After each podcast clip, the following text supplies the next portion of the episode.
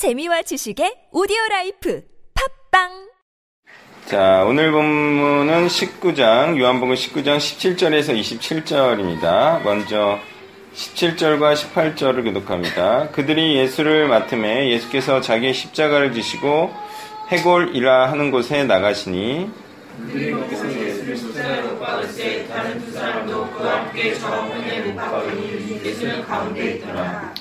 네, 우리가 17절을 통해서 알 수 있는 것은 자기 십자가를 진다는 이 표현이 바로 죽는 길로 나아가는 것이라는 사실을 알 수가 있습니다. 근데 이제 자기 십자가를 진다는 것, 그리고 이것이 죽는 길로 나아가는 이유는 이 자기 십자가를 진다는 것이 죄인들을 회개시키려는 일이기 때문이죠. 죄인들을 회개시키려고 한 말이 그 말을 받아들이지 않는 여전히 죄인이려고 하는 자들에 의해 죽임을 당하는 거죠. 예, 그들은 죄인들은 자기 십자가를 진 자들을 향해서 죽일 자라 칭하는 겁니다. 이 일은 다른 사람을 순종과 구원에 이르게 하기 위해서 복음을 전하다가 세상에 의해서 희생을 당하는 것을 의미하죠. 그래서 이제 십자가는 내가 죽는 거죠. 근데 무슨 일을 했기 때문에 죽는 거예요. 근데 나를 죽이려는 자는 의인이 아니라 죄인이죠. 그리스도와 스테반처럼 일찍 순교에 이를 수도 있어요. 그리고 바울이나 요한처럼 늦게까지 사역을 하는 경우도 있어요. 그렇지만 공통점은 무엇이냐? 세상 사람들로부터 미움과 시기와 다툼의 대상이 된다는 사실입니다. 이거는 공통점이에요. 빨리 죽고 늦게 죽는 그런 차이는 있어요. 그렇지만 세상 사람들로부터 반드시 미움과 시기를 받아야 된다. 그리고 그들과 다퉈야 된다. 이거예요. 왜 그러냐? 그리스도인이란 반드시 자기가 원하는 일을 하는 자들 향하여 자기 부인의 복음을 전해서 그도 하던 일을 멈추고 복음 전하는 자가 되게 하는 자여야 하기 때문이죠. 예수님께서도 모든 자들로부터 칭찬을 받으면 반드시 화가 있다 말씀하셨어요. 그것은 복음을 전하지 않거나 전하더라도 복음 아닌 복음을 전하기 때문이겠죠. 그 사람이 하던 일을 부인하고 그 사람이 하던 일을 틀리는 일이라 이렇게 말하는 거기 때문에 이것은 공격을 당할 수밖에 없는 일이다. 물론 일부, 극히 일부로는 하던 일을 계속하면서 복음을 전한 일이 있을 수 있어요. 하던 일을 계속하는 것이 오히려 사역에 도움이 될 수도 있어요. 근데 많이 없어요. 대부분은 하던 일을 병행하면서 하려다가 이제 큰 복을 차버리는 경우가 많은데 보통 겸업으로 하는 사람들을 보면 띄엄띄엄 하는 사역이 되거나 아니면 아마추어 같은 사역이 되거나 또는 가장 심각한 것이 열매 없는 사역이 되는 경우가 많다 이거야. 그러니까 모든 일이 그러한데요. 하려면 제대로 올인해서 하는 게 낫다 이거예요. 같이 하면서 하는 일은 뭐 가치가 없는 일이거나 시시한 일이거나 그런 경우에 일을 살리면서 하는데 뭐 치킨 배달하는 것도 같이 하기가 어렵잖아요. 예. 뭐 그런 아르바이트 정도 수준 뭐 저녁에 잠깐 하는 정도 또 오전이나 오후에 잠깐 하는 정도 이 정도는 제가 볼 때는 생계 유지를 위해서 하면서 나무, 나머지 시간은 올인하면은 그런 거는 괜찮은 것 같더라고요. 근데 예, 정말 많은 시간이 투자되면서 사역과 겸업하는 것은 어렵더라. 예. 그리스도인이 왜 세상 사람들에게 미움과 시기의 대상이 되고요. 또 다툼과 분쟁을 일으키는 자가 되는지에 대해서 좀 더 살펴보겠습니다. 그리스도인이란 그리스도처럼 살아야지 된다고 주장하는 자예요. 그렇죠? 그러면 그리스도처럼 살지 않는 사람들을 향하여서는 뭐라고 말한다? 지금처럼 살면 된다, 안 된다? 안 된다. 지금처럼 살면 어떻게 된다? 지옥에 간다. 이렇게 말하는 자예요. 더 나아가서 자신이 하나님의 뜻대로 살고 있다면 나처럼 살아라 이렇게 말하죠. 그러니까 이게 무슨 얘기냐면 세상 사람들 입장에서는 나는 부인하고 자기는 긍정해. 이게 세상 사람들이 제일 싫어하는 거잖아요. 남은 비판, 비방하고 자기는 잘났대. 이거 제일 재수없어 하는 경우잖아요. 그러니까 이제 싫어하게 돼 있어요. 이걸 일컬어서 세상 사람들은 매우 독선적이다 이렇게 말해요. 기독교는 독선적이다. 자기들만 잘난 듯이 혼자만 잘난 듯이 말한다 이렇게 말하는 거예요. 그리고 다른 사람들은 죄다 부정해요. 그러니까 사람들이 싫어하죠. 아무리 자기가 잘 살고 있어도 남을 인정해 주지 않는 사람은 옳지 않다라고 말하는 게 세상이잖아요. 근데 딱 그런 모습이잖아요. 그리스도께서 왜 죽임을 당하셨는지를 생각하면 지금 이 말이 맞다는 사실을 알 수가 있을 거예요. 예수님은 자기를 한참 높이시고 다른 사람들은 깔아 뭉개시죠. 그러니까 잘났다고 생각하는 사람들이 깔아 뭉개을 당하니까 생전 당해보지 않은 거 아닙니까? 항상 칭찬받고 권세자리 앉고 그랬는데 뭐 자기보다 권력도 없는 친구가 자기 막 깔아 뭉개니까 화가 나는 거죠. 그래서 시기하고 또 다투게 되는 거죠. 19절부터 22절을 교독합니다. 빌라도가 패를 싸서 십자가에 붙이니 나사렛 예수 유대인의 왕이라 기록되었더라. 예수께서 거하신 곳이 상에서 가까움으로 많은 유대인이 이편에 있는데 히브리와 기브와 헬란 말로 유대인의 대제사장들이 빌라도에게 이르되 유대인의 왕이라 쓰지 말고 자칭 유대인의 왕이라 쓰라 하니 아멘. 이 에, 편말은요 조롱하듯 쓴 거죠. 또는 죄명을 포, 표기하려고 쓴 거예요. 나사렛 예수 유대인의 왕. 그런데 참 아이러니하게도 이 편말은 진짜이고 정말이에요. 사실이에요. 그리고 이들이 착각한 게 있는데요. 유대인의 왕이라는 뜻은요. 유대인들만의 왕이라는 뜻이 아니에요. 이건 성경적으로 보면 유대인의 왕으로 시작하여서 점점 그 땅을 넓힐 전 세계의 왕이 장차 되실 것이다 라는 언약적 내용을 담고 있죠. 근데 빌라도도 또 이 유대인도 지금 예수님께서 유대인들만의 왕이다라고 주장한 걸로 착각을 하고 있어요. 예, 그렇지만 이들은요, 사실을 은폐하려고 해도, 자칭 유대인의 왕이라 이렇게 은폐하려고 해도 진실은 그 자체에 힘이 있어요. 진실은 꼭 밝혀지기 마련인데요. 그래서 결국은 이 진실이 히브리 사람과 로마 사람과 헬라 사람들에게 전 세계로 퍼져가죠.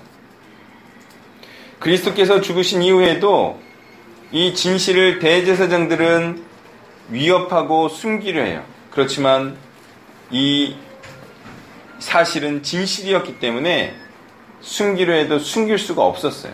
이유는 진리요 사실이었기 때문이에요. 자, 이렇게 진리이자 사실인 진실은 대제사장들과 같은 권력자가 아무리 숨기려 해도 숨겨지지가 않는 것이었는데요. 그 이유는 뭔지 아세요?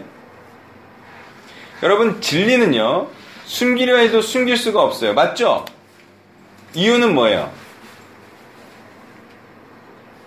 자, 사실은요, 숨기려 해도 숨길 수가 있어요, 없어요? 자, 진리는 숨기려고 해도 숨길 수가 있어요, 없어요? 없죠? 사실은 숨기려고 하면 숨길 수 있어요, 없어요? 영원히 숨길 수 있어요. 그런 범죄가 많아요. 형사가 바빠가지고 수사를 안 해버리면 영원히 미궁에 빠져요. 그런 게 오히려 사실보다 밝혀진 사실보다 많을걸요?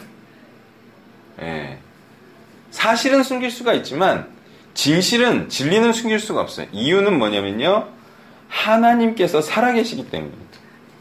하나님은요. 하나님의 말씀이 거짓되거나 왜곡시키는 것을 결코 두고 보지 않습니다. 사람이 사실은 속여서 그 속인 사실을 영원한 사실이 되게 할 수는 있어요.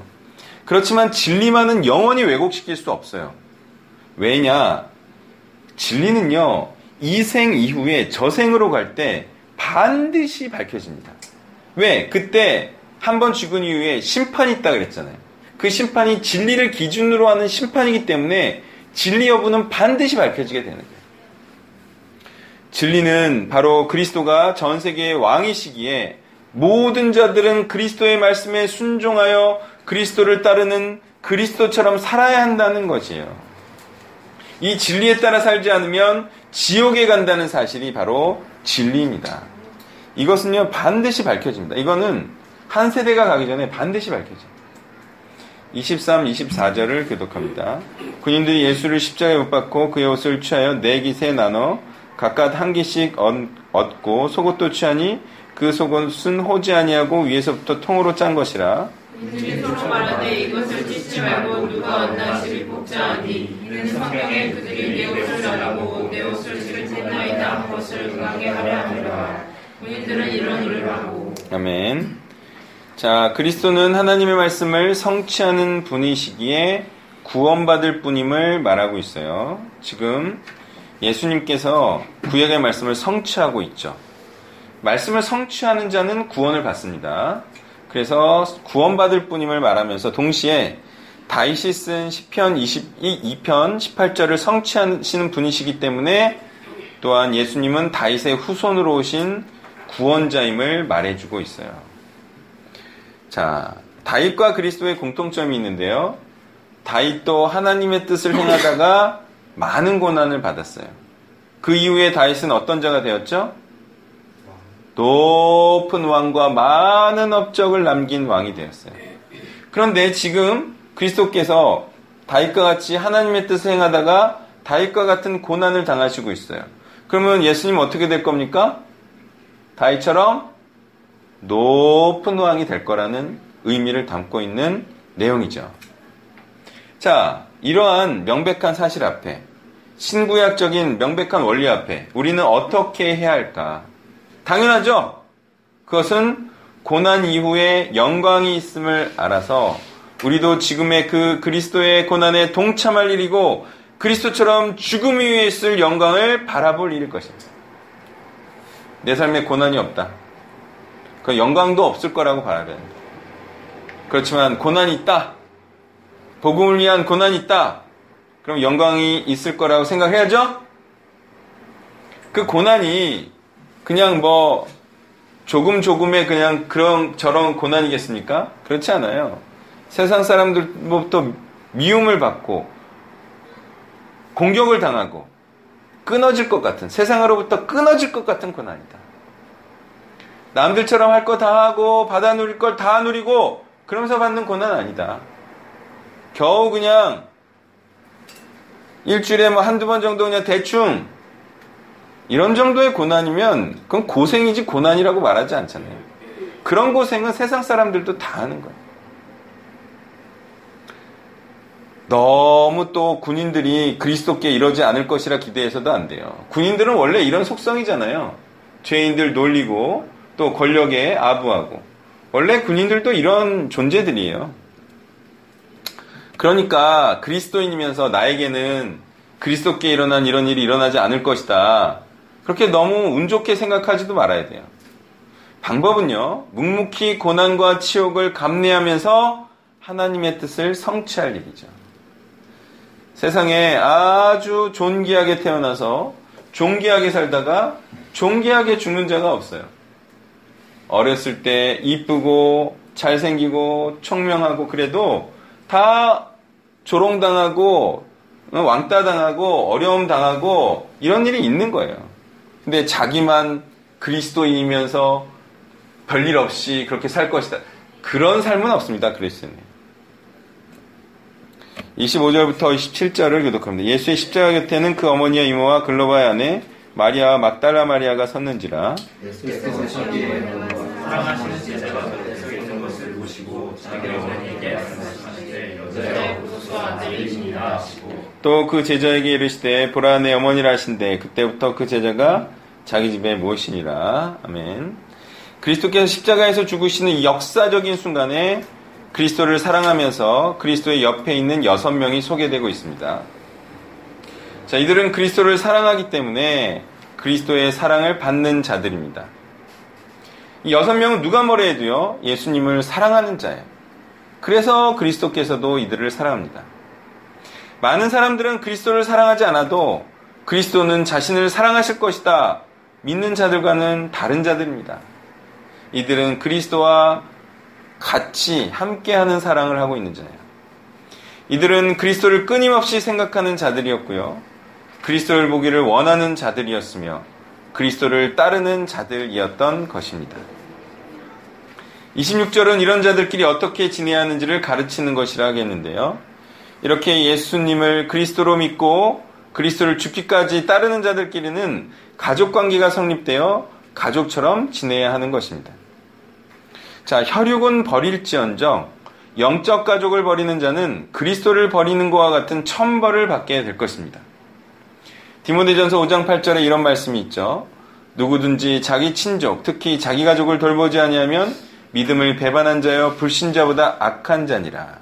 자, 여기서 믿음을 배반한 자라는 표현이 있듯이 또 문맥이 말하듯이 바울은 지금 성도들에게 말하고 있습니다.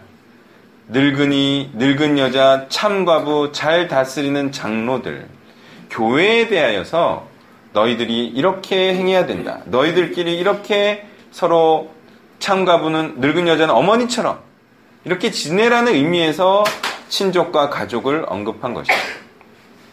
두 번째, 이 말씀을 이렇게 풀어야 하는 이유는 불신자인 부모, 형제, 처자식은 미워하라는 내용과 모순되지 않게 하기 위해서라도 이 친족과 가족은 믿는 친족과 가족이라고 봐야 하겠습니다. 세 번째, 예수님께서는 야고보와 요한으로 하여금 아버지 세배대를 봉양하지 않고 제자로 부르셨다는 사실 등에서 신자이자 그리스도의 사명을 함께 읽어가는 혈육을 벌이는 것은 말이 안 되는 것이며 불순종과 같다는 교훈으로 이해를 해야 한다는 거예요. 자, 이렇게 믿는 자들끼리는 어떻게 해야 된다? 협력해야 된다. 그래야 하나님께 더욱 영광이 될 수 있는 것이죠. 자꾸 협력하고 같이 살고 서로 도우려고 해야 돼요. 믿는 자들끼리 함께 산다는 거는 참 좋은 거예요. 그죠? 명령이지, 명령. 그래도 같이 안 살면 이거는 믿음을 저버립니다. 연희동에 와야 돼요. 연희동을 안 오는 게 이상하다니까. 같이 힘을 합치고, 같이 상의하고, 그러면서 점점 우리가 하나님의 뜻을 위해서 예, 힘을 합치는 거예요. 그렇게 같이 살면은 뭐가 불편하죠? 생활적인 게 불편할 수 있어요. 그럼 이제 그 해석하면서 그것도 이제 예, 삶의 지혜가 필요하죠.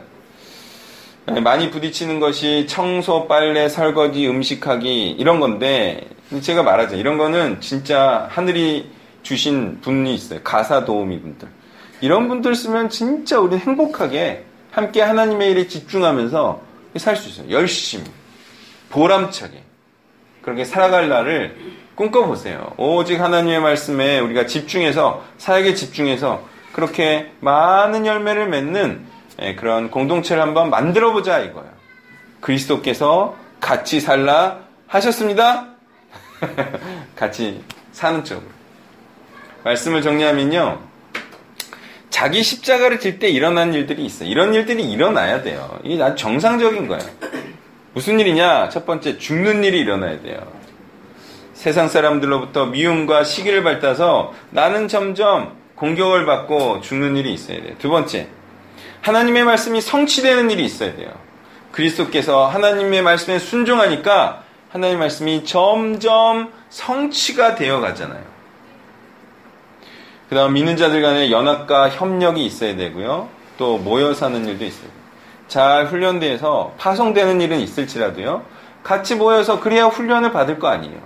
그래야 더욱더 예, 연합이 되고 또 많은 일들을 할 수 있을 거 아닙니까? 자, 우리가 이런 일들을 꿈꾸며 그리고 정말 힘차고 정말 보람차게 하나님의 일을 풍성하게 해나갈 그 일을 꿈꿔 볼 일이겠습니다. 기도하겠습니다.